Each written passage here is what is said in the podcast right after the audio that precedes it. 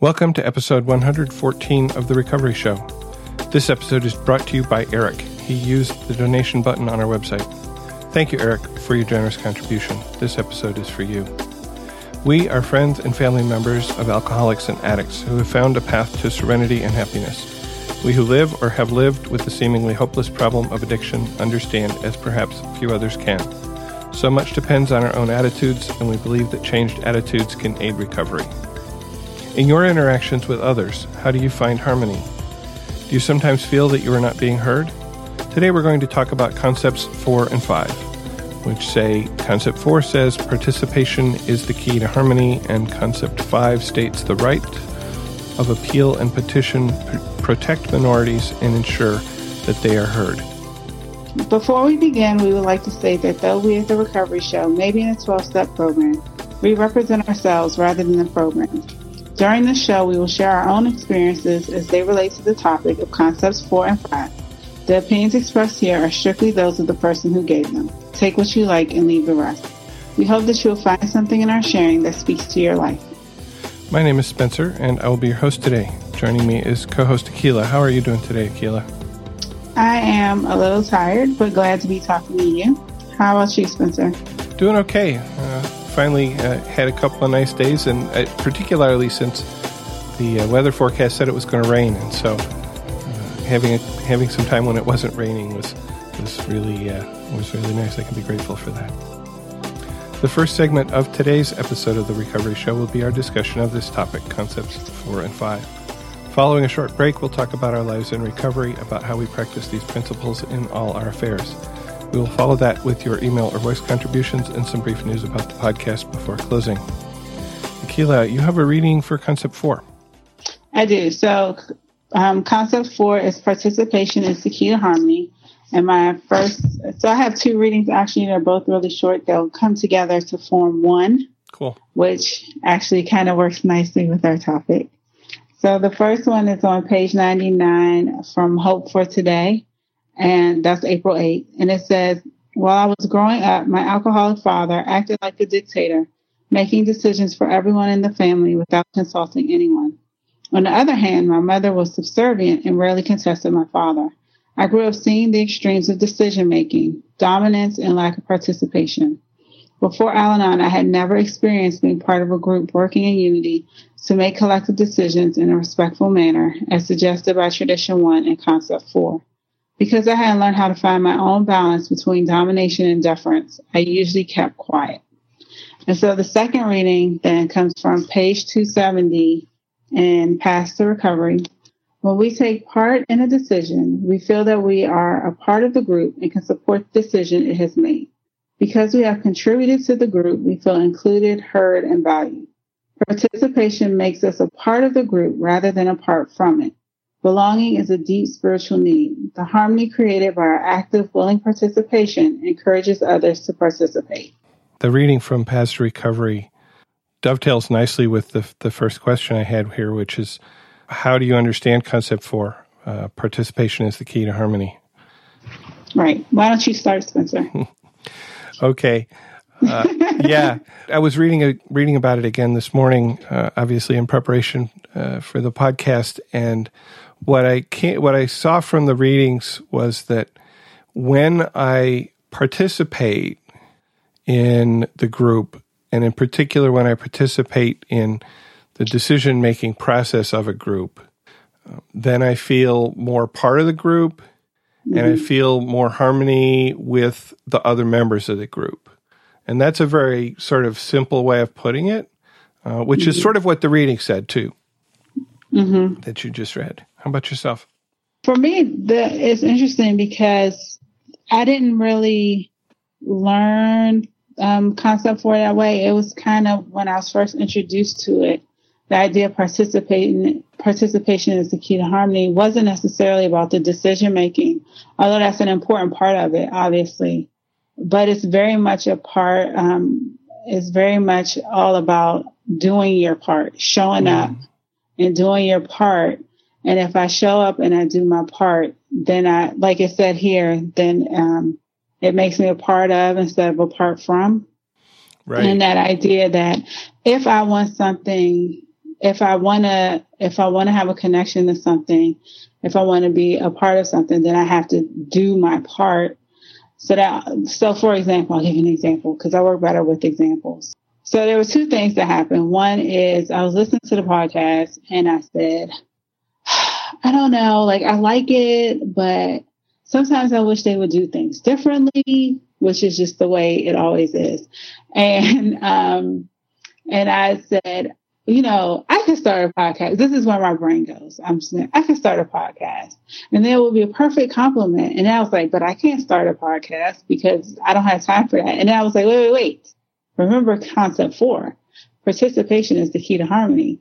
That means if there's something that you are a part of or you enjoy and you wanted to continue and it wanted to go in a you wanted to go in a, a different direction, you have to a speak up and be willing to put in your own time. And so what that meant for me is that um, before then I said, well, I can add my voice to the podcast because you asked us to. I can call or I can email. And that's me participating and that's me making sure that things I want to discuss or get discussed get talk, get talked about. And then when um, when you when Kelly Swetha left and you were like, oh my God, I don't know what I'm going to do. I need maybe I'll just have more co-hosts. Then I had to call and say, listen, this is important to me. It's something I want to keep going. I am willing to participate to be a part of it because I want it to go on. And so that's kind of those are kind of the the ways I got it. Like if there's something so it's it, it goes with speaking out, but it's also like if you if I expect something to continue, if I wanted to continue, I have to be a part of it and not expect it to magically continue on its own. It's like um, a woman in my group said one time she she would be like, "Why don't they have a meeting on Tuesdays? Why don't they have a meeting on third, you know, whatever day it yeah. was?" And then she realized, "Wait, I am they. If I want a meeting on Tuesday, I can start a meeting on Tuesday." I can participate. And then the things I want, um, I can have a hand in making them happen and I can have a hand in creating them. So yeah. Yeah, no, that makes a lot of sense. And yeah. and I can connect that to to all sorts of things in my life when you put it that way. Um, mm-hmm. You know, I'm in a uh, a club for a hobby, and people will say, "Hey, we should do X mm-hmm. thing," and the standard response in that particular club is if you want it to happen, you make it happen and we'll mm-hmm. participate. We'll help. Mm-hmm. But if you mm-hmm. if you are the person who really wants something to happen, then you can step up and make it happen because we don't have employees. We don't have in fact this club doesn't really have officers. Uh, it's mm-hmm. it's really uh, it's a brilliant example of of a sort of organized anarchy that that actually works. And and I I you know I sort of connected a lot actually to Al-Anon because it's sort of the same way you know that uh, um, you know we uh, if we want if we want something to happen if we want there to be an Alateen meeting at at one of my in conjunction with one of the Al-Anon meetings then you know somebody steps up and a couple people step up and say okay we'll be Alateen sponsors. And and because you know, it doesn't happen until somebody's there to make it happen. Right. And it's the same thing with when it gets real simple at the meetings, when it's like, okay, we need somebody to set up the chairs or we need somebody to chair the meeting or we need somebody to pass I mean, you know, every meeting is different. We pass out readings and we do these things. And so it becomes, well, um, every person helps out with that because that's how the meeting happens. Yeah. And we could waste time. I mean, part of it is we could waste time being like, that's not my job. That's your job. And then nothing is done. Or we can say, okay, the chairs need to be put in a circle and whoever's there helping out. I mean, whoever's there helps put the chairs in a circle or helps put them back after. Mm-hmm. And it mm-hmm. doesn't have to be a who's going to do it. It's just, okay, this is what needs to be done for our meeting to keep going. So we just do it. I really like that. That's a, a broader um, understanding of the tradition than than what I got from the reading this morning, because mm-hmm. it's not just about sort of decisions of the group, but it's also just about actually the whole working of the group, and and I totally get it, and I know that you know when I first started coming to Al-Anon, I felt welcomed Uh, mm-hmm. But it wasn't until I started actually participating in in some ways that I felt part of uh, mm-hmm. the, the, various groups, the meetings that I that I went to. So. Yeah, and I think speaking up is really important because just like the reading, um, the reading from Hope for Today, it's like, if, and I think this this will go a little bit with when we talk about Concept Five too. But the I like what I really like about that reading is it talks about sort of this idea of why we think we can't participate. With it's like, well, my opinion has no value, or what I want doesn't matter, which is something I really had to work on a lot when I got in here because that's one of my um, one of my core limiting beliefs. Like I'm just like nobody cares what I think. What I want doesn't matter, and part of it was because growing up I didn't, it didn't matter what I said or what I wanted. And so, of course, then I had a lot of resentment because I didn't get a chance to speak my piece. And even if I had just been acknowledged, like, okay, I hear what you're saying, and here's why we can or can't do that, it would have made a big difference. Mm-hmm. Um, and I think that's why the speaking up bit, when it's like, if you have something to say, you need to, you participate, you say it because that also makes you part of the group because your voice becomes heard as part of the decision making process. Yeah. And then that becomes really important. Um, and that, and that'll go along more with that, with concept five too. But that whole idea of just, you know, what you have to say matters and it matters to the group because this is how we figure out what we're going to do next. Yep.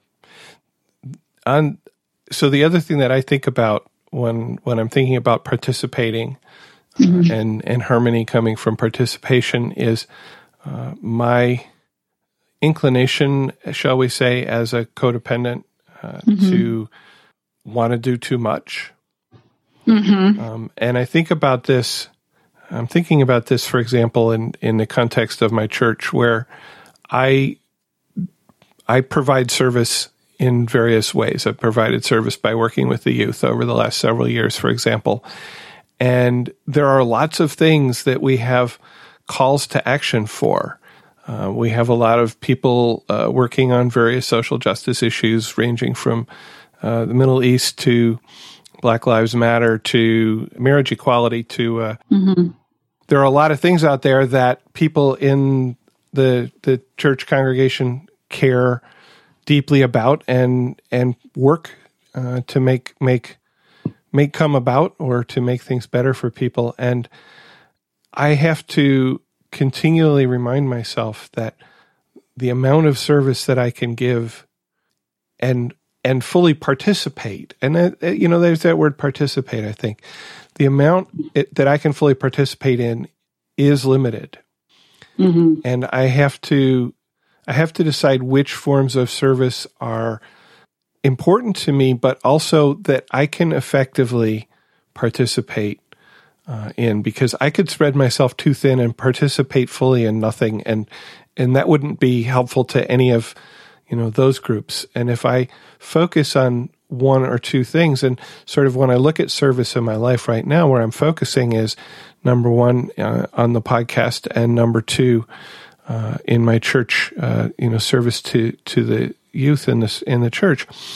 And in in Al-Anon, I look at there are plenty of opportunities for service there in terms of group representative and so on. That um, again, I have to say, well, what what is my service here, and what is what can I fully participate in, so that mm-hmm. I don't overcommit.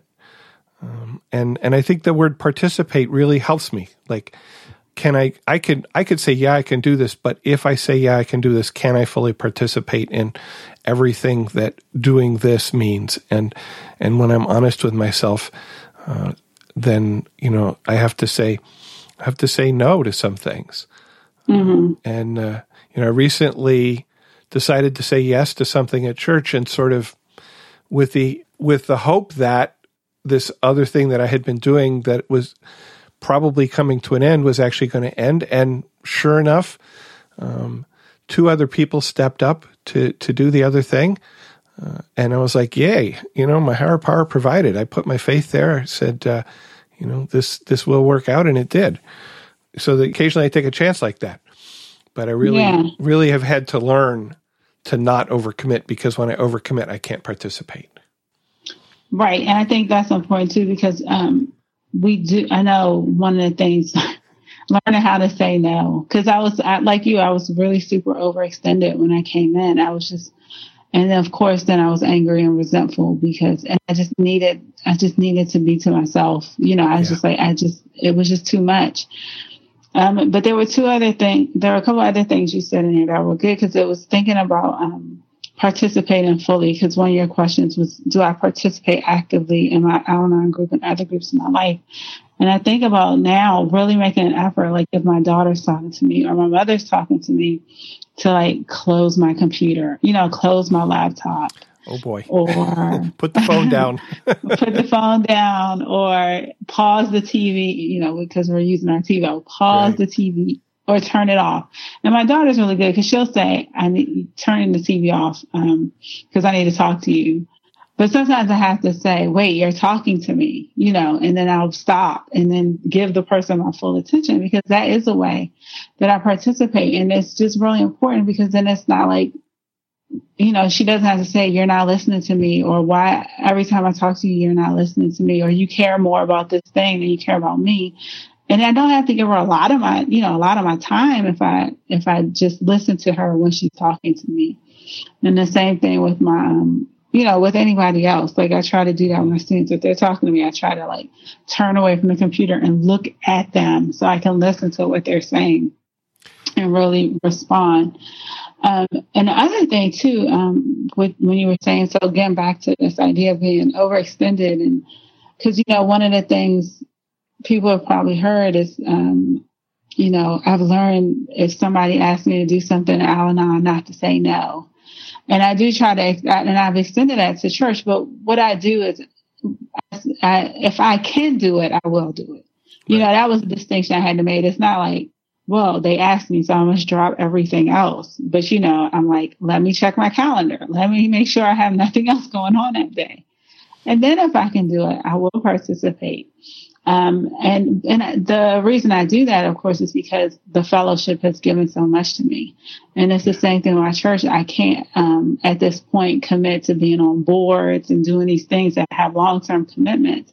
But if they're like, "Hey, we need you to do a reading," or "We need you to do this," or we're you know like maybe one night or two nights, something that I can really easily commit to, then I'll do it. Um, yeah. Also, just speaking as an educator it is really annoying when people come to class and they haven't done the reading because they can't participate fully in a discussion. You know, they're missing out on, on large parts. And it's like, you know, it's just thinking about, you know, when I broaden it out to participate, you know, it just makes everything yeah. run smoother if everybody does their part that's expected of them. And that's not, and not in a negative kind of, you must do everything way, but just, bringing their whole self to the relationships that they've contracted contracted to. That's the that's the educator in me talking. You want to be here, then you need to do what you said. But um, yep. you said you wanted to be here. Why are you not here? Yeah. Yeah. Why are you not here? Yeah. Why are you not here?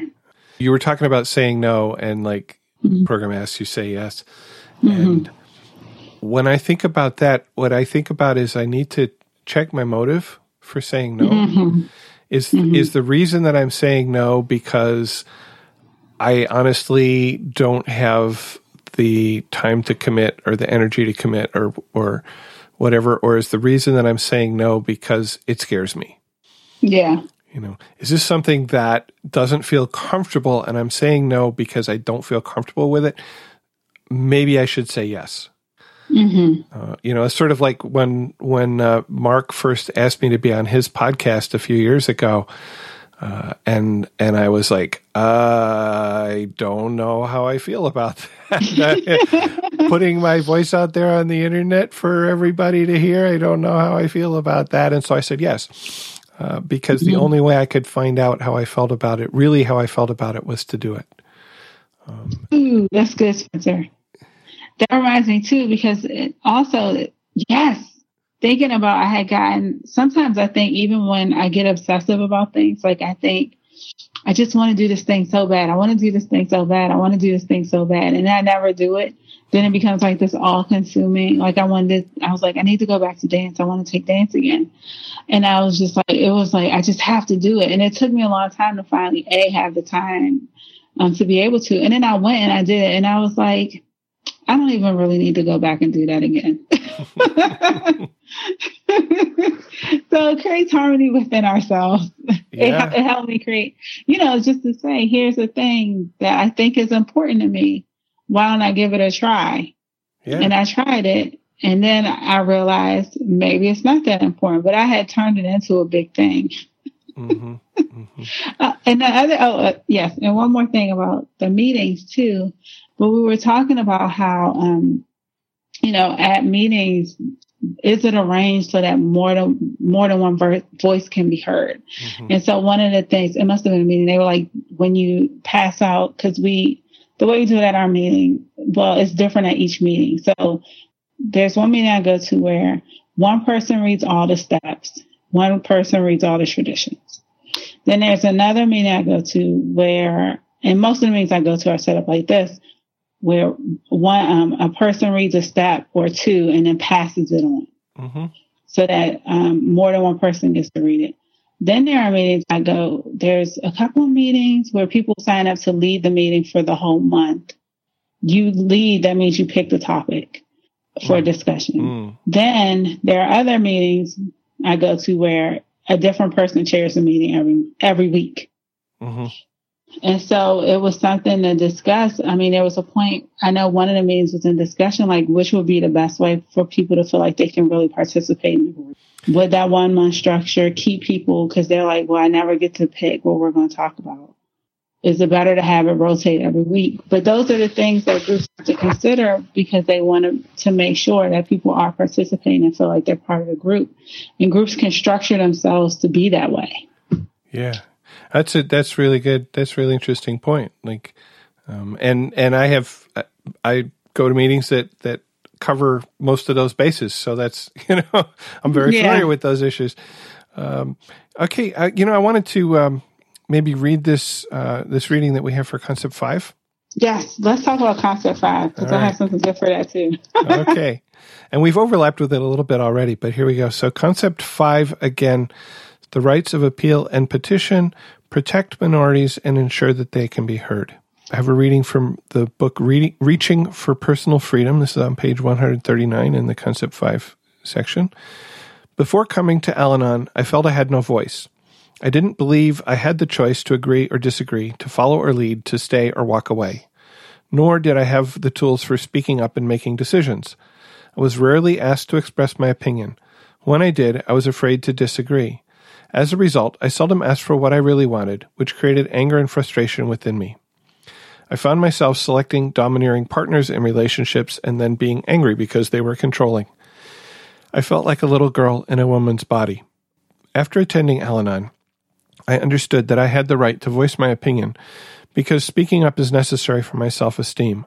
I also learned that it was okay if my opinion differed from someone else's opinion. Although it is important that I speak my mind quietly and respectfully, it does not guarantee that I will get my way. It only offers me the opportunity to be heard. Others can take what they like and leave the rest. Conversely, my opinion does not necessarily have to be heard. It is mine to share or withhold. Sometimes keeping my opinion to myself is just as important as speaking up. Concept 5 has taught me that, in addition to learning that I have a right to speak up, I have a duty to listen to others and keep an open mind. I don't always agree with someone else's opinion, but I do my best to consider it fairly and objectively. I've also learned to appreciate the phrase, you might be right. I like that because, um, it, well, for one, it captures a lot of my own experience. I mean, I have, there definitely are differences in, in my life and the writers, um, because I did feel I had a voice, but at the same time, um, I often refrained from speaking up if I thought other people were going to disagree with me. Yes. Mm-hmm. Um, I find it uh, particularly, I, I don't really have that problem like with work issues, but I really have that problem with sort of societal uh, and personal issues. That if I think, if if I'm with a group that I feel does not agree with me on some, uh, you know, topic about uh, what's going on in society, how we should be, whatever, um, I'm very likely to just keep my mouth shut because I don't want to stir up controversy.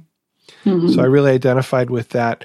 Uh, and then there's this this line that keeping my opinion to myself sometimes is just as important as speaking up, and and that is something that I really need to keep in mind because uh, sometimes you know if I'm in a discussion and things are really going, I can very easily dominate uh, with my opinion and and uh, and reiterate it. Just you know, try to like drive it in, okay? And um, that's uh, as it says here, not always the best thing to do. so, um, yeah. I, what what do you get from the reading? Okay, so I get a lot of things from the reading. I think um, the last thing you were talking about when is when is the time when should I not give my opinion reminds me a lot of um, tradition five because what is my purpose? What is the mm. purpose? My primary purpose. And that's how I think about that because sometimes my purpose, like you were saying, is stir up controversy. Like, what is what's going on? Is this a group where that's what we do? We talk about things that are controversial. Then yes, I would probably be more willing to. But I found that a lot of times I try to really focus on what am I here for, and if something isn't what I'm there for, part of my purpose. And I'll give another example. So if it's um like on Facebook, I had somebody comment, and my Facebook is really a safe place for me because I've curated my friends list to make it so. Uh-huh. But it's some, you know, like there were the thing, you know, there was stuff going on in the news, and so sometimes, not often, I will comment, but I'm not, I don't comment because I want to get into a discussion about something. So I had somebody make a make like a you know, I made a post and then somebody commented and I said, yeah, you know, I'm not really interested in moderating this type of discussion on my page. So I'm going to delete your comment, you know, but I told them why, you mm-hmm. know, I'm like, that's, this is not really, because that's not what I'm here for. Mm-hmm. I'm not here on Facebook to have a long thread where people are going back and forth about something. And I don't need you to disagree with me. you can disagree with me, but I'm not trying to get into that kind of discussion.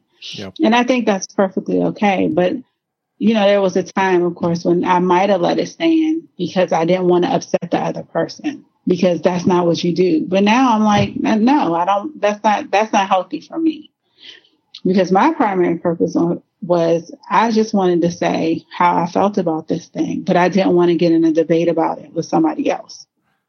Right. So that's sort of, um, or if it's like a family gathering, you know, my parents and I don't necessarily see eye to eye on certain things, but we don't have to talk about it if it's if it's Thanksgiving and we're here to enjoy each other's company. I'm not going to share my opinion about something that small so we can start a fight and then everybody's angry like because I'm not here for that today. There may be another day where that's the day I'm like I will not I must not be quiet on this issue. But if it's not right now affecting us, I don't have to talk about it, you know. So I think that's that's something I've learned. And I think that it goes with, anyway. So getting back to the rest of the passage. Um, so like you, I, I do really, in work situations, I'm pretty good about it. But usually it was always in family situations for me that I would, if something didn't sit right with me or with close friends and I didn't agree. And it would just be stuff that made me maybe, um, it get, it just gets into so much of what we do in the steps, like that whole intuition thing we talked about, all that stuff. It's those moments where it's like I should have said something, and I didn't say anything. I didn't stand up for myself, and then I get sick and I feel depressed. And I found lately that a lot of times when I'm upset, um, I realize I really understand I'm not upset at the other person for doing something. Like if I'm upset at my daughter, I'm not upset at her because she did something. I'm upset because I didn't say or I didn't speak up to say no when I wanted to. I didn't voice that minority opinion, you know.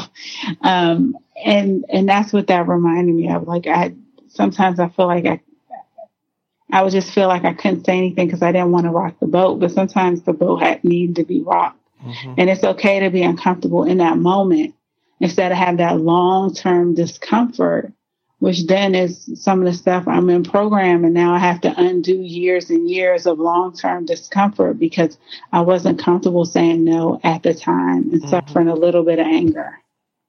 There's a couple of words in this concept that maybe um, I'll spend a little bit of time talking about those words being rights of appeal and mm-hmm. petition.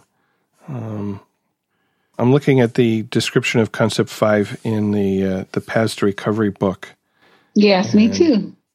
Um, it says the right of appeal assures that dissenting opinions will be heard.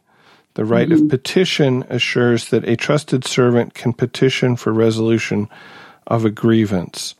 So mm-hmm. what what I when I hear that, when I read that, I think, okay, so the right of appeal is if I disagree with something that it seems like the majority of the people in the group are are saying, um, I have a right to speak up and and voice my opinion.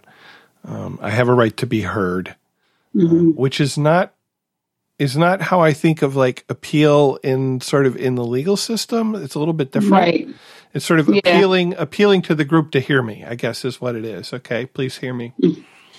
Um, and then uh, the right of petition here is like sort of a very specific thing about um, you know the people who are doing who we have chosen to do um, some of the work of the group, uh, our trusted servants, as it were, um, is the word that, that gets used, and and that one's not quite so clear to me. Um, mm-hmm. You know, I, I I understand like a, uh, about like if they think that something's going on that's not right, um, they have the right to speak up about it. Um, I'm having I I'm not thinking of an example right now. I don't know. Maybe you have one. Well, the way I heard, yeah, because I'm looking at that too, um, and it's on page 279, right? Yeah. They talk about how if you have a personal grievance, it can be carried all the way. The way I heard, the way I understood the right of petition, we were talking about this in the group recently, is right. The right of appeal means as we're having a discussion, you have a right to have your voice heard. Um, and the way we've talked about it sort of in our group is the right of petition is after the decision has been made. If someone wants to readdress it who maybe was absent or didn't understand it, it can be readdressed. But that's not, yeah, the Paths to Recovery is saying a little bit differently, like if there's a personal grievance. But I think what it's saying too is that no punitive, basically no punitive measures will be taken against you if you choose to speak up because you have the right to. You're not going to be punished and thrown out of Al Anon because you don't agree with yeah. something or you think you've been mistreated they're saying we'll hear you out and we'll investigate and we'll try to find a way to come um, to to come to an agreement. And if and if possible, and it even says, you know, the need for direction and discipline, like if something has to be corrected, it'll be corrected. But it's I think it's just showing us how safe of a space Al Anon is. Like this is supposed to be a safe space. So if there's something that's making you feel unsafe, or please let us know so we can figure out the best way to deal with this situation, but not in a way that'll ever be personally punitive to members of the group. That okay, I, am getting that, um, and uh, I'm thinking about maybe some ways in which um, a way in which that we we use that in um, our youth groups in in our mm-hmm. church community. Uh, in particular, when we come together for a weekend conference with youth from a number of different churches, and so they don't necessarily all know each other. They haven't, uh, you know, they haven't been together all year and really uh, uh formed a, a, working group. But they, you know, this is a, a community that comes together for for 48 hours, less than 48 hours, and and so when somebody might not feel really comfortable speaking up uh, mm-hmm. in such a group about something that is bothering them.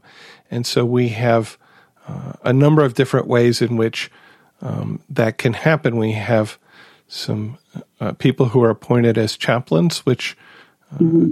you know is a is a person who will hear you in confidence and can then, if you have a concern that you want uh, addressed, could then bring that to the community, sort of as a as a spokesperson, so that you know I'm feeling, if I'm feeling, um, uh, thinking of words here, words are hard. Um, you know, we have somebody. Let's say we have somebody in the community who who is a little different from everybody else, um, and they're feeling um, like people are uh, looking down at them or treating them unfairly.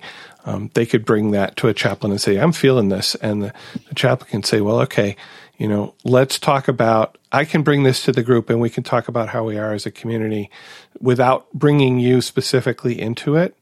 Right. Um, mm-hmm. And uh, we also have um, a uh, a box into which people can put um, notes about you know things they saw that that were good, things that they saw that they're concerned about, or, or, things they just want to bring to the attention of the whole community. And again, it's a way of being able to sort of speak out without uh, any fear of reprisal, because uh, only only the people that you trust to keep your confidence are actually you know seeing that, and maybe maybe they can't even tell who wrote it because you didn't sign right. it or anything. You don't have to sign it, right?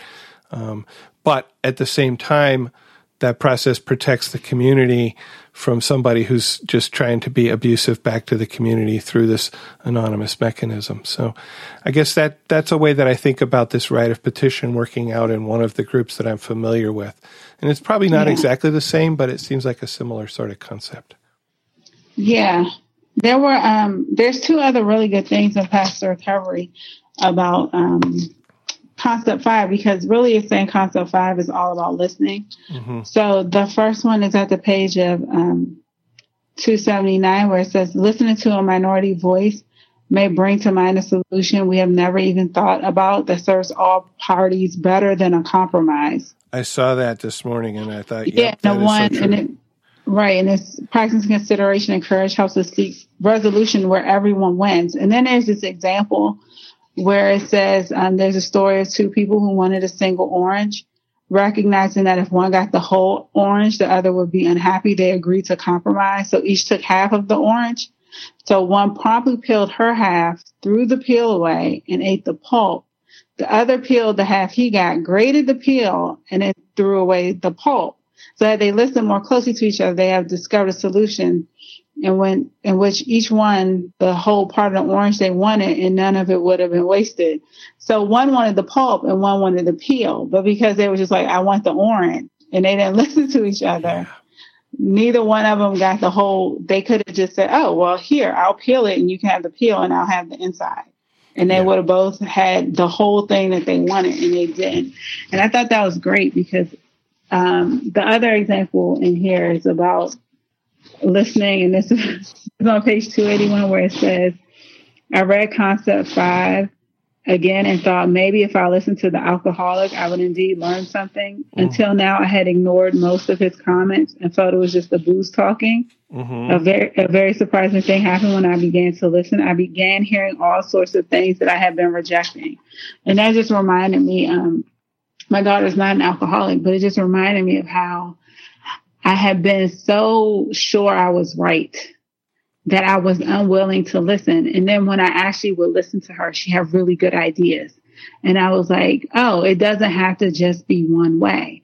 And so I learned how to start hearing other people and taking into consideration what they said. But I wasn't, you know, I wasn't raised that way. There was no, listen to all, you know, give everybody a chance to talk and do, like there was nothing. It was just like do it this way because I told you to, and don't ask questions. And if you do, you'll get in trouble for that. So opening up to that idea of oh, I can listen to someone who I think may not know anything and actually learn something. How about that? How about that? Yeah. Um, yeah. I had actually a, a, an incident at work this week where uh, it would have gone better if I had had used this concept uh, and uh, in in my interactions with somebody. Mm-hmm. Again, we were we were in a meeting. We were talking about um, how we are going to um, work on a particular um, part of the work we have to do, and it's it was a group of people from several different teams within the organization that had to come together on this this particular problem. And each of the teams has or doesn't have currently an understanding of the of the whole problem. Uh, everybody has maybe understandings of little parts of the problem, and then there are some people who who haven't had to deal with this problem before, but they're on one of the teams that's going to be working on it. And one of one of those people started to ask a question about about one particular aspect of it you know was this going to be an issue? And and i heard the beginning of the question and uh, you know in my head i said i know what this question's about.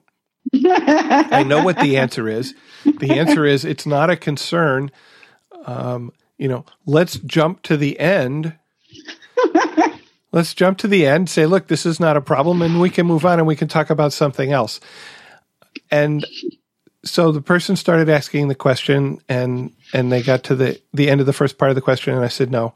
And they kept talking and I said no.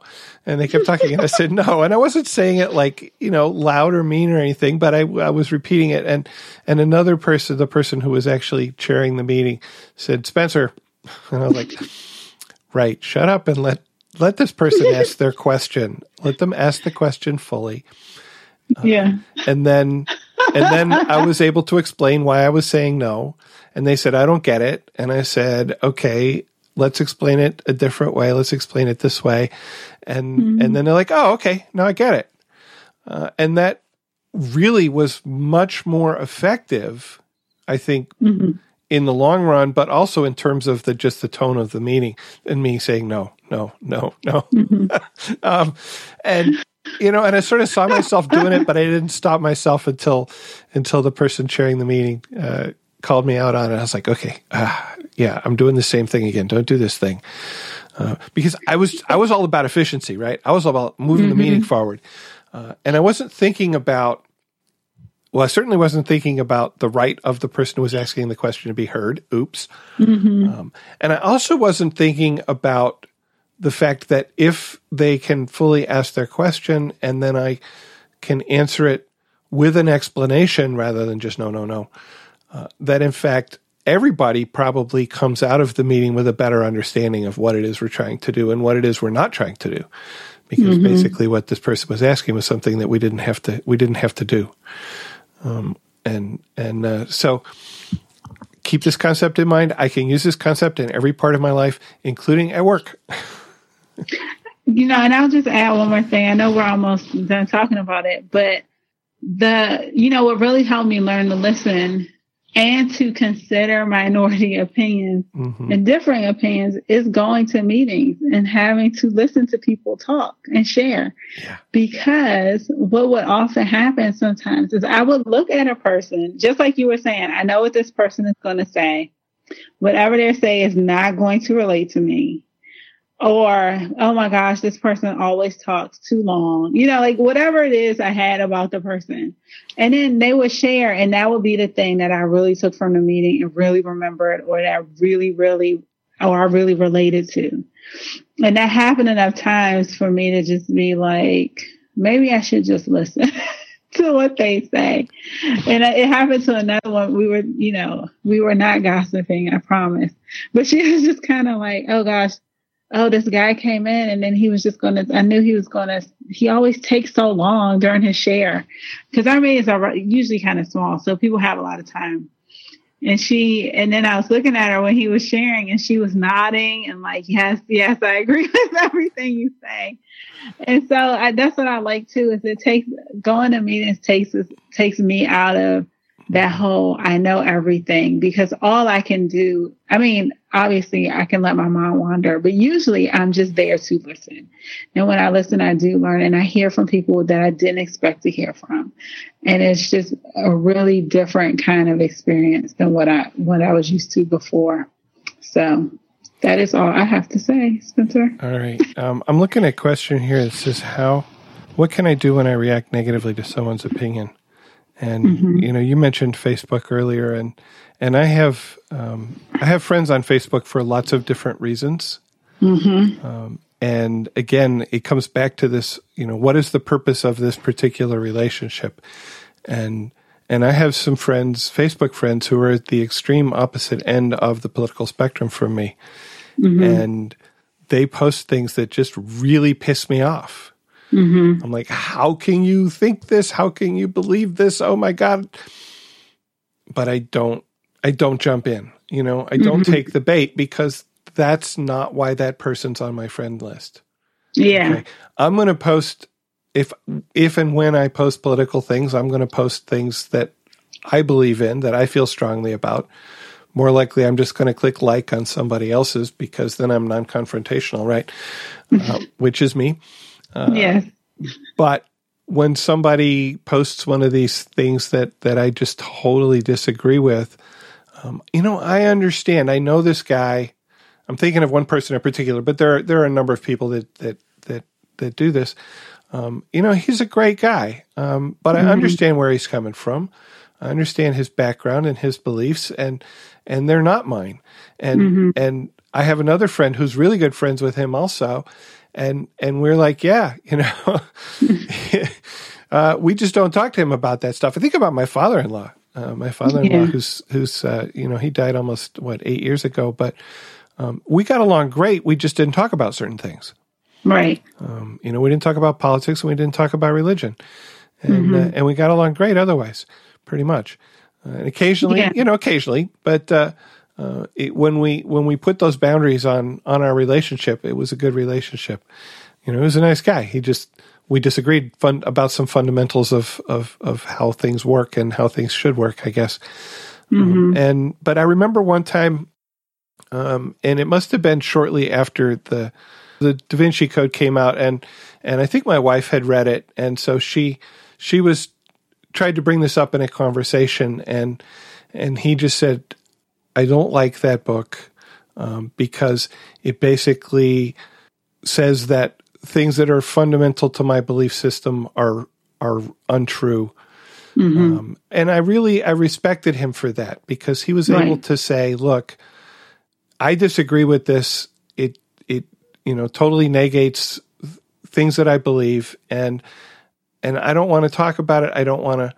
Um, and so we didn't, you know. And mm-hmm. it was, but it was just he did it so respectfully and so um, uh, you know honestly like mm-hmm. that wow i couldn't i couldn't say well you're full of shit obviously mm-hmm. uh, you know this was something that was really important to him and i never would have said that anyway but i mean yeah uh, i might have thought it but i didn't even think it i guess that's right. that's the point right i didn't even think it um, so that that's um and that how do so when I react negatively to somebody's opinion, I'm much more I'm I, am i am likely to go hide, um, mm-hmm. but I'm learning to. Um, it depends on the circumstance, you know, and there are circumstances like Facebook where it's just it's not important for me to engage. Yeah. Um, and I, now, before I probably would have been like, it's really important for you to know my opinion and be on my, you know, right. I must sway you and I think that now it's less important. Like you were saying, I had, um, just to give you, I had a student write a paper, um, and it was very sexist.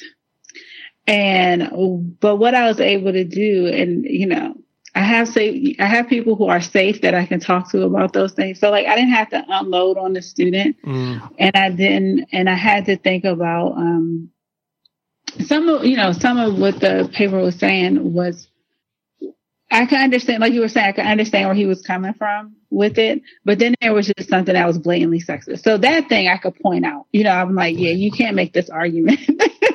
or you just can't make that. That's sexist. Don't do that. Whereas the other stuff, I was able to just say, um, to focus on the purpose of the assignment. And I think it's, you know, we, we talked before about what are our motives and what's our purpose and all of those things. And so for that one, I was able to, I could say, oh my gosh, I can't believe he wrote this. but then I could also say, okay, well, I don't have to attack you for writing this. I can say you didn't fulfill the assignment, which he didn't. So that was fine. Um, I can remove myself from situations. I don't have to engage in them. One of my friends on Facebook, if somebody, if she posts something that she, she, cause she posts a lot of things she feels strongly about.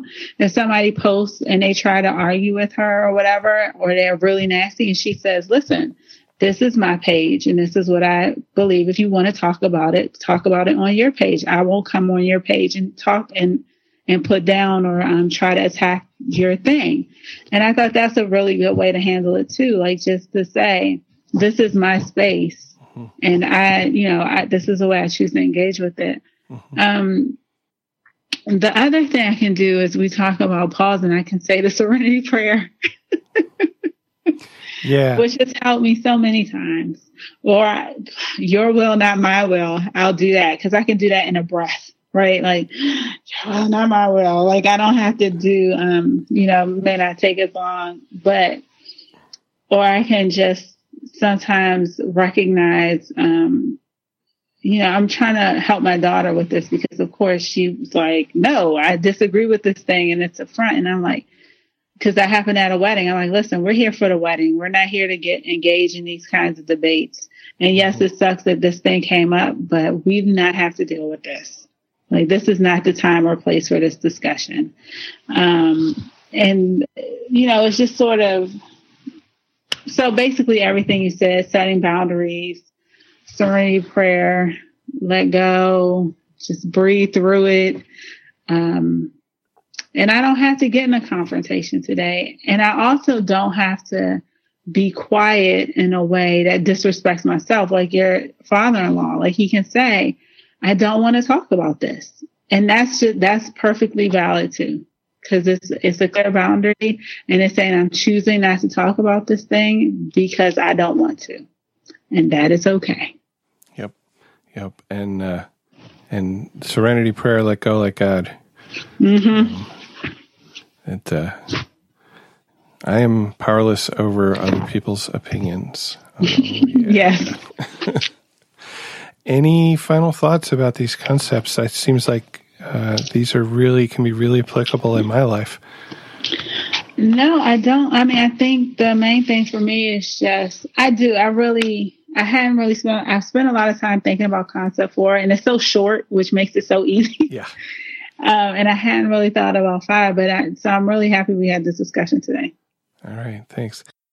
Today's reminder being part of a unified group feels strange if I'm not used to it. Working my program in such situation, situations helps me feel more comfortable and confident.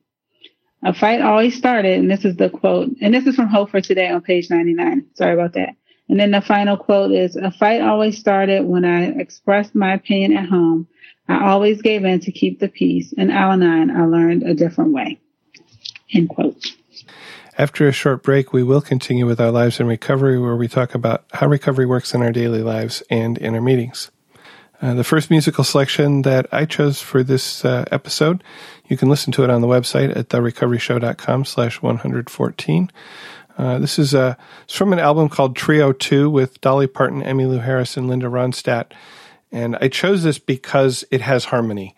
And the, the, the topic of the song really um, is irrelevant. Uh, it's it's the beautiful three part harmony that these these three uh, wonderful singers have with each other. That uh, just as soon as I started thinking about harmony, participation is the key to harmony. They're participating and creating lovely harmony. Uh, so go on over to the website and, and listen to it.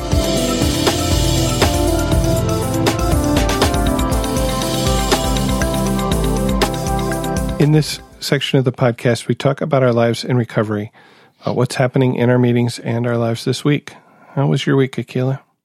My week was okay. I did not get to any of our meetings this week though because things were crazy. Um, my I had an my daughter had a meeting and so I forgot to put it on my calendar.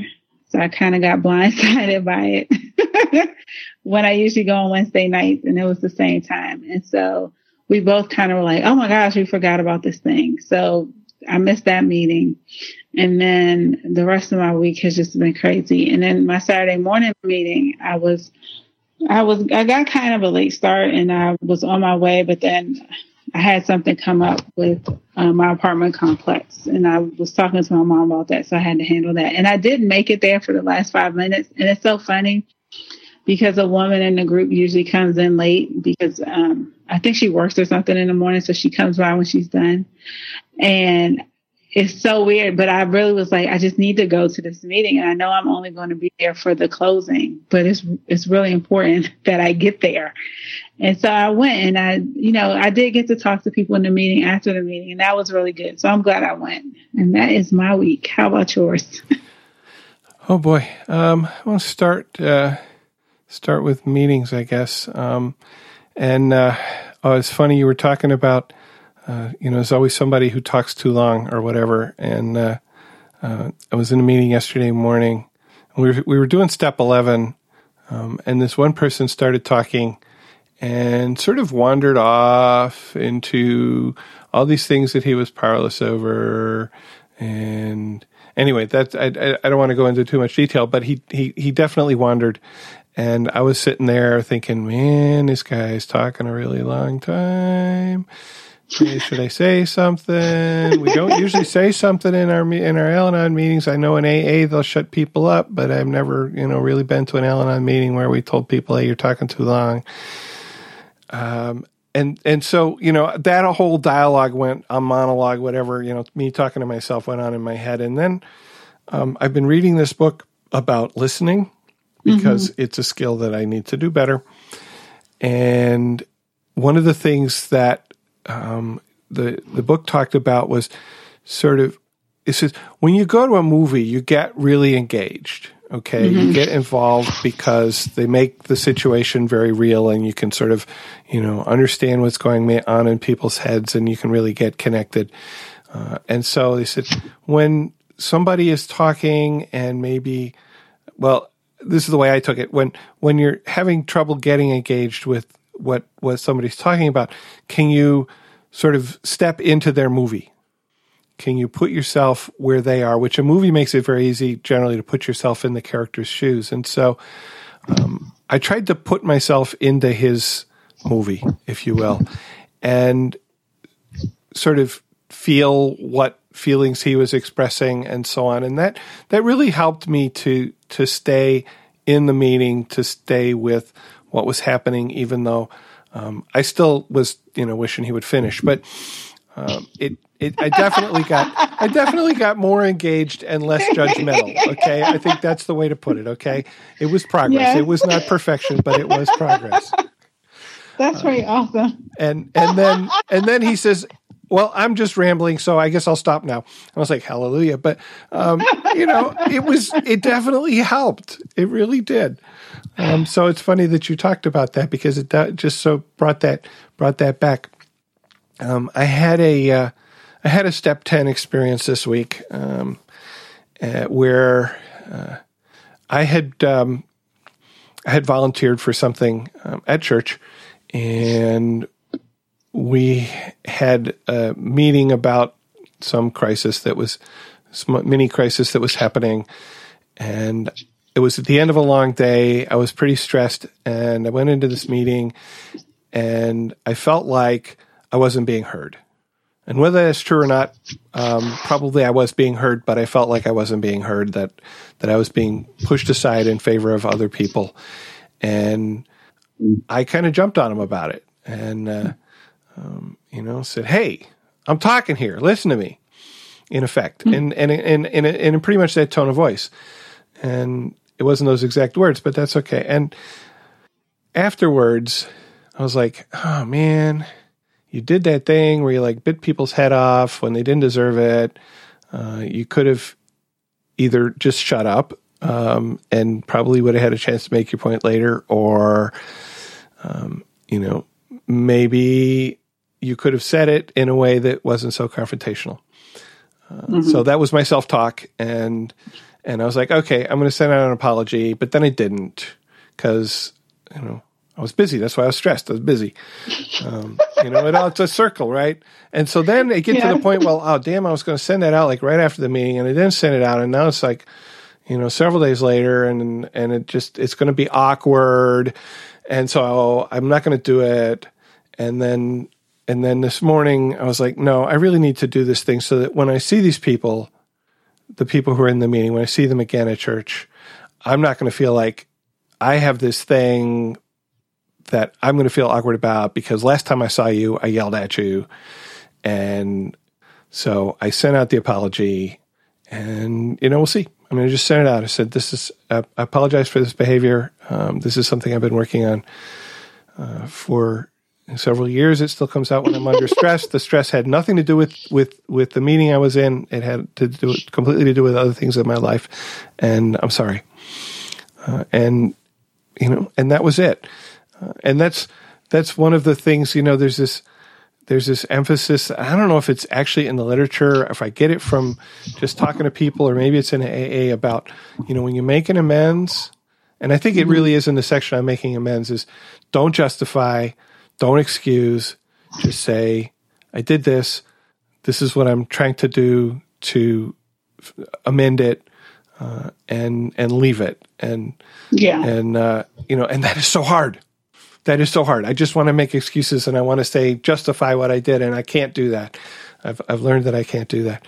Um, you know and it wasn't a huge thing. It's just that i didn't want to feel you know like there was something between me and the other person whether the other people even are still holding on to it i don't know but i was and this is the way that i can let go of it which is why i did it um, so yeah, um, other stuff going on this week. Um, oh yeah, my daughter. Um, I might have talked about this actually in the last podcast because it did happen. No, maybe not. I don't know. Her car, her car finally died. Um, the one that she oh. bought for seven hundred dollars at Christmas time. Um, it. Uh, Wait, this Christmas? Yeah. so you know what? Five months ago, uh, four and a half months. I don't know. Uh, it was seven hundred dollars. You know. I know she got her money's worth. Uh, what um, are you going to? Well, and here's the thing. Here's the thing. She's not in program, right? But what she mm-hmm. said was, I think having this car saved me at least seven hundred dollars in not missing work because. Mm-hmm she has this thing where in the cold weather, like her lungs really hurt if she's out in the cold for very long. And so she couldn't mm-hmm. take the bus to work because she would get there and just her whole chest would be in pain. Um, mm-hmm. And so she said, I, I'm sure I saved at least that much money in not having sick days because she doesn't get paid for sick days. Um, mm-hmm. And who knows if I took too much time off, they're not supposed to, but they might have fired me. So, mm-hmm. um, you know, and, and I just thought, wow, that is that's such a positive attitude about this, you know. Uh, and you know, she went to the bank. She got approved for a loan, um, and uh, and she actually we went and test drove cars on Thursday evening. Uh, she found one that she liked. She took it to a mechanic on Friday. He said it's in pretty good shape. They should fix this one thing. She went back to the dealer. Well, she called me. Says, "How do I do this? Like, get them to fix this thing?" I said, "Ask them to fix it and put it into the price of the car because." You know, right now she's she just started a new job, so mm-hmm. um, she's sort of living off her savings until the new job starts coming in. And and uh, you know, I said, look, if you can get them to roll the you know probably hundred dollar repair into the price of the you know seven thousand dollar car, um, you can put that on the financing, and yeah, it costs you more in the long run, but right now you don't have the money. Right. Um, and she says, "Oh, okay, that makes sense." So she did it, you know. And she was maybe going to pick it up yesterday. I haven't seen it on Facebook, so I guess she must be. Uh, they, they weren't done with it. You know, hey, this is how I find out what's going on in my kid's life, right? You know, uh, they. No, it's fine. Especially her. I mean, she puts her life on yeah. Facebook, so that I, I, if I don't hear it directly from her, I just go look at Facebook and see what's happening. Now you're making me think I'm going to have to get Snapchat when my daughter goes away to school. Oh, That's geez. still what they're doing. okay. Anyway, so so that was my week, and just seeing seeing some program principles work in in the life of of my daughter, who definitely does not go to meetings, which is a totally yeah. separate topic, and I can't change that. You know what, Spencer? You talk that reminded me. I did have some stuff to share about my week. This is all important stuff. but um, I had started rereading the Adult Children of Alcoholics, which is not Al-Anon of mm-hmm. literature. That's the one that's um, that was written by like the the expert lady. And I told my daughter, I was just like, we were talking about something, and you know, she just doesn't understand me.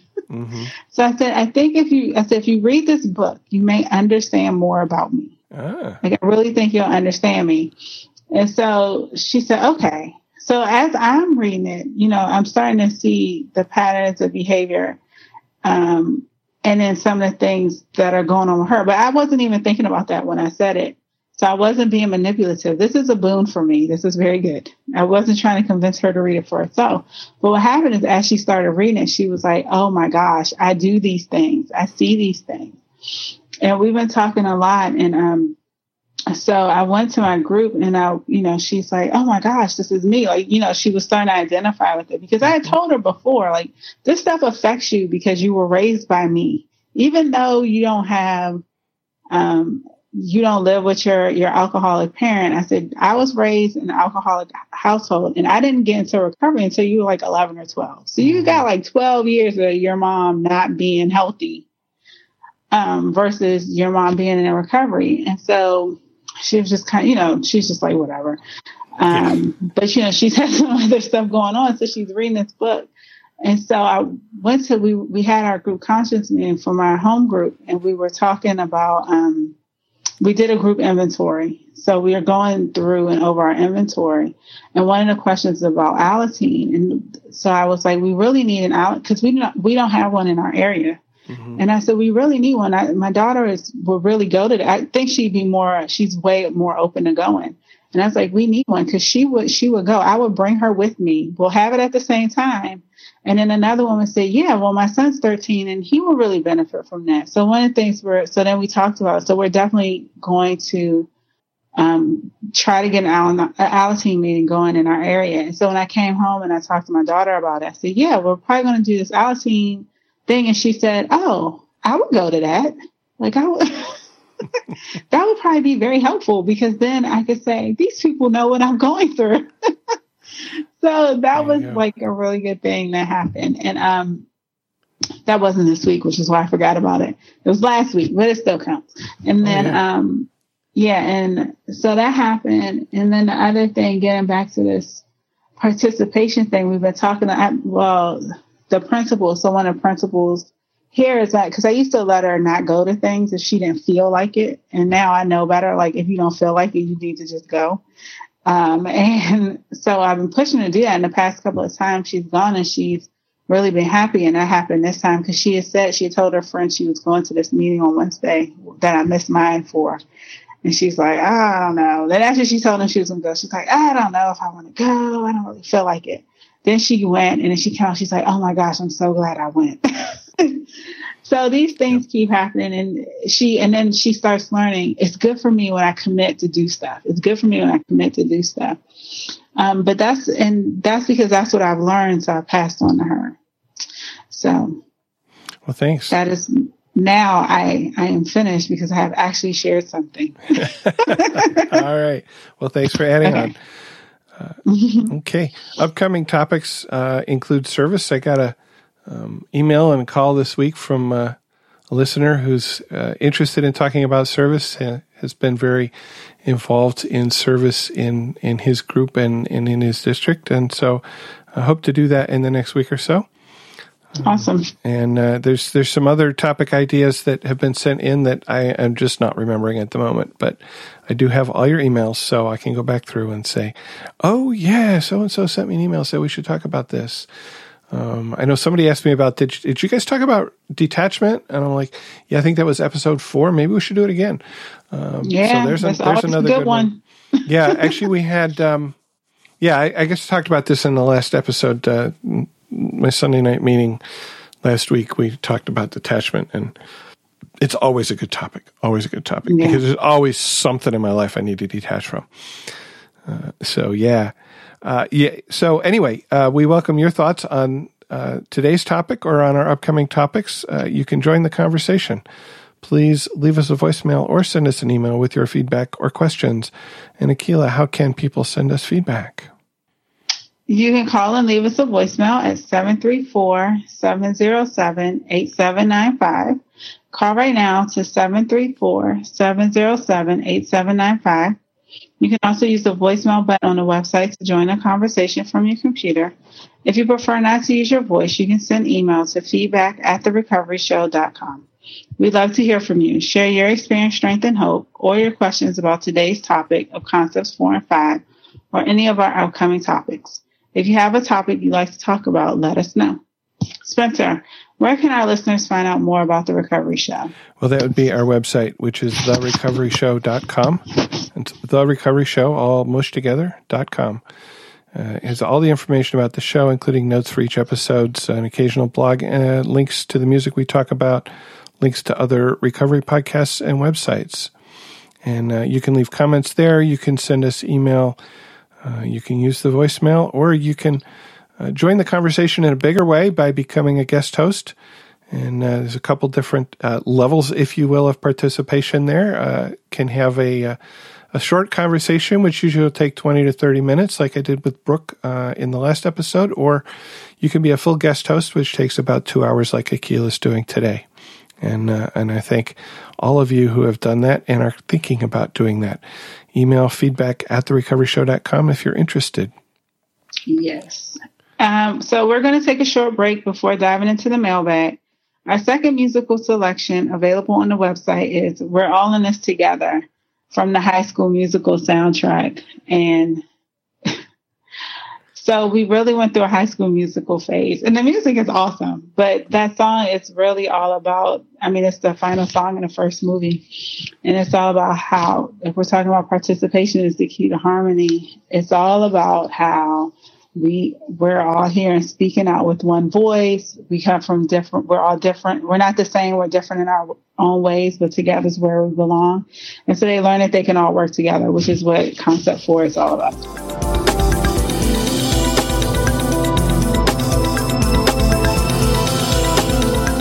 Well, we got uh, a few emails uh, since the uh, last episode uh, went to tape, as it were. It's not really tape; it's really my computer hard drive, but. Uh, we got uh, got an email. You want to read the email from Kelly? Sure. It says, Thanks so much from New Zealand for your show. I had a fall last week and have post concussion syndrome. I'm unable to attend meetings at the moment. I get tired reading and writing. Listening to your podcast is perfect. It has given me hope and reminded me I'm not alone. Thank you. Thanks, Kelly. Yeah, thank you, Kelly. And uh, hope you're uh, you get better soon. My daughter had a concussion uh, her sophomore year in college. She had actually two in, in a couple of weeks and um, really affected her ability to do her schoolwork for quite a while. Um, wow. That was that was her worst semester um, of her college career. Uh, and uh, so uh, take it easy um, and take the time to uh, to recover fully. And uh, and thanks for the good words. Um, I'm going to read this uh, long email from Brian. Um, Brian has written before. As he says, Hi, Spencer, long time no talk. I continually listen and learn from your podcasts. I was pleased that in the latest one you mentioned Loudon Wainwright the Third White Winos. That's a, a, song that I played in, in one of the recent uh, podcasts. Um, I think the one about Do You Drink? Yeah. I must confess yeah. that the YouTube clip that you posted on the show notes was better than the one I originally sent you. Well, thanks, Brian. And Brian had recommended that song a while ago, uh, and uh, and I had to kind of get into it because uh, white wine was was my loved one's drink of choice, and so mm. I got a little triggered about that song. But it is a great song about uh, the experience of drinking with somebody, um, and I've used it in a couple of different episodes. Brian continues, I'm entering my third year of Al Anon. It's great. I've volunteered to be our group representative alternate. It's a great education in seeing the connection or disconnection of our group to the rest of the Al Anon universe. Thank goodness for local meetings. Tip O'Neill, former Speaker of Congress, once lamented, All politics are local. This statement is true for politics and recovery. Having a global slash world organization is good, but the real magic happens at local groups around the country. My loved one is still, as the country western song goes, continuing to look for love in all the wrong places. So far, he's managed to stay out of the big house. I don't really have a relationship with the guy, but there are people in our circle that say he is trying to change. I had a surreal experience last month. We crossed paths along a main street in town. We looked at each other for a few seconds, and without any expression, we continued to pass each other. It was weird, and to be honest, I was not very happy with myself. As you probably already recognized through some of the, my meditations that I sent you, I reckon myself highly when it comes to understanding and working the program. I guess it's a guy thing, ego and all, trying to fit all the round pegs into their corresponding holes. In the end, I felt like an Al Anon fake. I talk the talk, but do I walk the walk? Who knew the right thing to do? But this event really shook me up. It shook me up for all the wrong reasons. It scared me because after the event I felt nothing. I felt as if I had passed a stranger that I vaguely remembered. The irony, of course, is that my loved one called and texted my wife, angrily wondering why I did what I did. Anyway, I continue to work the program, trying to find meaning in this vortex we call recovery. It strikes me that addiction and recovery have a duality. It's kind of like two ways that people search for meaning in their life one destructive and one constructive. For me, for that moment in time which I passed my estranged loved one finally made me understand, but not accept, that addiction and recovery often follow the same path, just in different directions. The path of the addict and the path of recovery can be in a different space and time, yet right next to each other in the same moment of time. Sorry to get so metaphysical, but I know you understand where you're where I'm coming from. Keep up with the podcasts. You're doing a good job. You connect people to recovery and in turn to Al Anon in a special way. Through your podcast, you have unveiled the meaning and understanding of recovery. As a loyal listener, we all know so much about you and your life, yet you know nothing of ours, yet it is all the same story. The journey that you have taken us on has ceased to become your journey, but a journey that we can all take together no matter where you live. There's a medica- meditation in there somewhere. Talk to you later, Brian. Um, and uh, and thanks, Brian, for the note. And you know that, wow, that's a that was a really. Um, I'm trying to think of the word here. I'm going to say interesting. It's not the word I want. Um, mm-hmm. experience mm-hmm. that you related there, and uh, wow, um, I haven't been there, but I could I could sort of see that happening. Um, you know, there definitely yeah, are people mm-hmm. that that are not in my life anymore because of various reasons, and and I have that same kind of thing when I encounter them. Like, oh, um, just walk on by, don't know you. Uh, thoughts on what Brian had to write, Kayla? Well, first, thank you for writing in and sharing, Brian. Um, I've had a semi similar experience just because my daughter's father is um, is an addict, and so I when and I've been in program and I've seen him since then, and I still like don't want to talk to him. and it's like I'm, you know, I, I think I've worked through everything, and then sometimes these moments come, and it's like, yeah, no, you know, and I just this is not related, but also semi-related. I mean, and it's not the same experience, but it's the same thing that happens when um, we talked about this a little bit in the triggers episode. When things come up, and it's like I feel like I've processed them. Like every time Father's Day comes up, I feel I I think I'm doing okay until the day is almost here. Mm. And then I'm like, I have to confront this day and my feelings and emotions about it all over again. And sometimes it's not the best way. And I really screwed up on Mother's Day this year. I just was so like, I was angry about it and I didn't want to deal with it because I have a resentment about it, which in turn means I did not treat my mother very well on Mother's Day, which I wound up having to make amends for. But it was the kind of, you know, it's that whole thing where it's just, it's progress, not perfection. Progress. I mean, I don't know what else. It's just progress. And we just never know what, how we're going to act in a situation until we get in there. And then all we can do is, um, or all I can do is then try to suss out like what does what is it telling me about where I am now and maybe what I still need to work on or even how far I've come because you know there's still growth in there because even if I didn't talk to, even if I didn't maintain eye contact with my daughter's father or talk to him or engage with him, I also was not nasty to him. And that is progress. you, you, know, go. so there you go. You know. Yeah. Uh, got a um, short you, note from, sorry. I was going to say, do you want me to read this from Julie? Sure. Okay. So Julie from Texas wrote in and she says, well, I'm back listening to the relapse episode because yes, she's relapsed after 10 months. So tired. I will see her this weekend as she is driving down from Colorado to get the rest of her things out of my house. So thank you to, for helping me to get my head ready for this. And Julie has written him before, right? Yes, she has. Um, and, mm-hmm. uh, you know, I'm thinking I should feature that relapse episode on the front page of the website. Uh, it seems to, to yeah. get a lot of uh, a lot of attention. Mm-hmm. Okay. And uh, Kathleen wrote in with a song suggestion. Uh, the song is Lost in My Mind by The Head and the Heart. She says, I love this song for its tone of compassion of for overthinking and obsessive thinking. It was a theme song in the movie Silver Lining Playbook, and I just heard it performed by staff and some patients at a charity event at the mental health facility uh, in in Atlanta, Georgia. Very powerful moment for me as an Al-Anon and mom of a daughter with bipolar disorder, Kathleen. And you know, I haven't listened to that uh, yet, but uh, I will find an episode that it fits into. Maybe we should talk about obsession. Oh, boy. oh that'd be great. oh my. Okay, there's a topic: obsession. All right. Obsession. Yes, because we definitely. Obsessive thinking. Yes. Uh, Yes. there's so much. Yeah, that'd be great. Okay. Um, a little bit of a little bit of uh, website news here. I'm, uh, and actually, uh, I'm going to ask you, um, as you know, as a listener, do you use the website? Do you go to the website? Do you go to the website on your phone? Because the website is not very usable on a phone.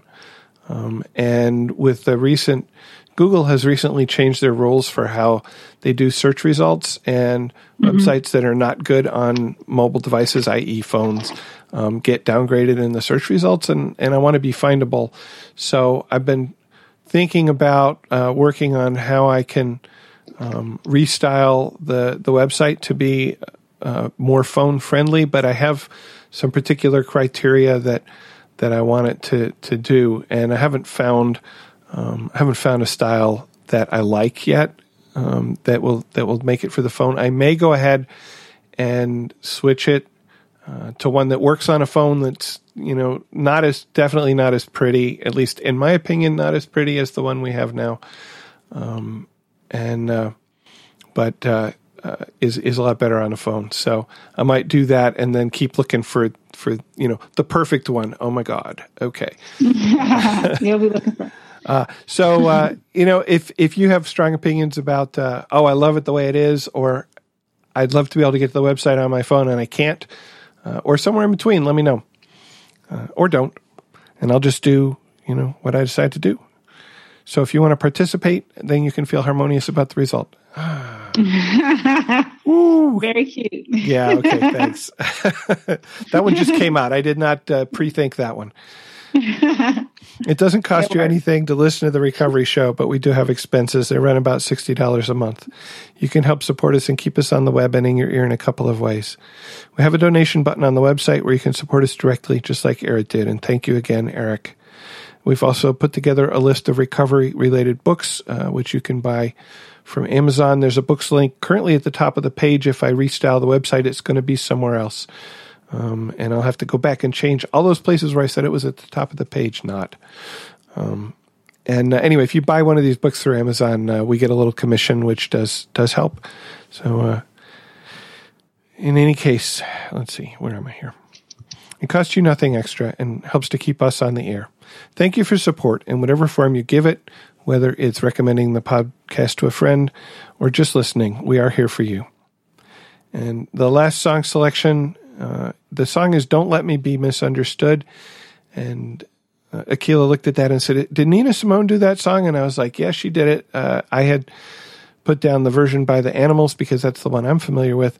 I might put both of them on the website because I'm sure they're very different styles. Um, and that's always kind of fun for me to hear the same song in, in different styles. And sometimes I get something completely different from it. Just like when you listen to somebody else talk about a topic in a meeting, sometimes you hear something completely different. Okay. Um, anyway, you can listen to this at therecoveryshow.com slash 114. Thank you for listening, and please keep coming back. Whatever your problems, there are those among us who have had them too. If we did not talk about a problem you are facing today, feel free to contact us so we can talk about it in a future episode. May understanding, love, and peace growing you one day at a time.